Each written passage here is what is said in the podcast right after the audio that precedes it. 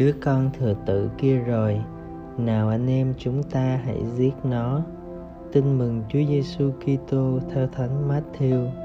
Khi ấy, Chúa Giêsu phán cùng các thượng tế và các kỳ lão trong dân rằng, các ông hãy nghe dụ ngôn này.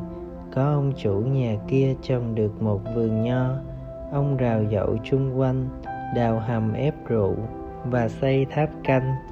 Đoạn ông cho tá điền thuê rồi đi phương xa, đến mùa nho. Ông sai đầy tớ đến nhà tá điền để thu phần hoa lợi. Nhưng những người làm vườn nho bắt các đầy tớ ông. Vừa đánh đứa này, vừa giết đứa kia, và ném đá đứa khác. Chủ lại sai một số đầy tớ khác đông hơn trước, nhưng họ cũng xử với chúng như vậy. Sau cùng, chủ sai chính con trai mình đến với họ vì nghĩ rằng họ sẽ kính nể con trai mình. Nhưng bọn làm vườn vừa thấy con trai ông chủ liền bảo nhau, đứa con thừa tự kia rồi. Nào anh em, chúng ta hãy giết nó đi và chiếm lấy phần gia tài của nó. Rồi họ bắt cậu, roi ra khỏi vườn nho mà giết. Vậy khi chủ về, ông sẽ xử trí với bọn họ thế nào? Các ông trả lời ông sẽ chu diệt bọn hung ác đó và sẽ cho người khác thuê vườn nho để cứ mùa nộp phần hoa lợi.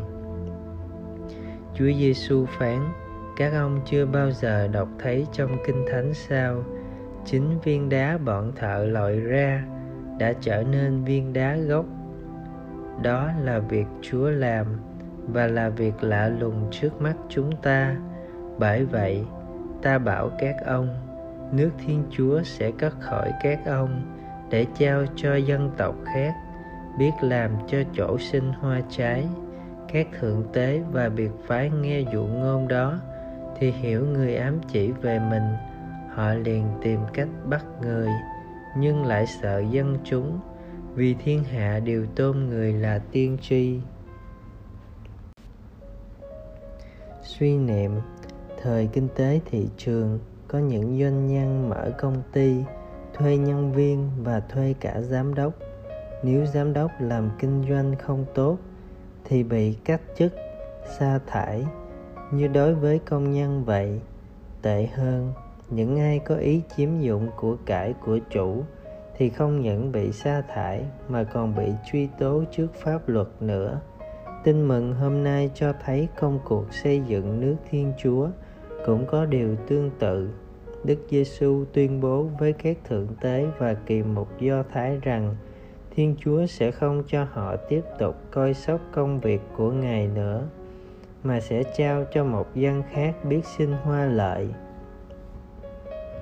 Mời bạn, chúng ta đang được thiên chúa trao phó cho công trình xây dựng nước trời, nhưng nếu chúng ta không biết dùng mọi khả năng hiện có để làm việc thì chắc chắn sẽ bị cách chức, bị sa thải và biết đâu còn bị truy tố nữa.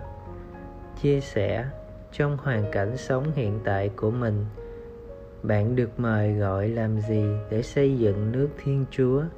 Đâu là kế hoạch của bạn để đóng góp cho công cuộc này? Sống lời chúa, mỗi sáng thức dậy ta ý thức mình là một người lao động ở trong công trường nước thiên chúa.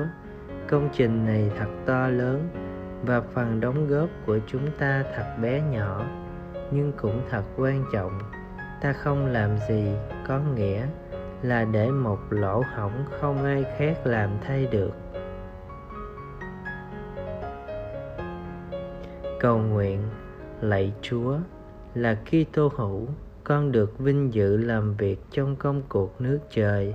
Xin giúp con biết nhiệt tâm đóng góp phần mình và không bao giờ lợi dụng người khác, lợi dụng giáo hội, lợi dụng chúa để tìm lợi ích riêng.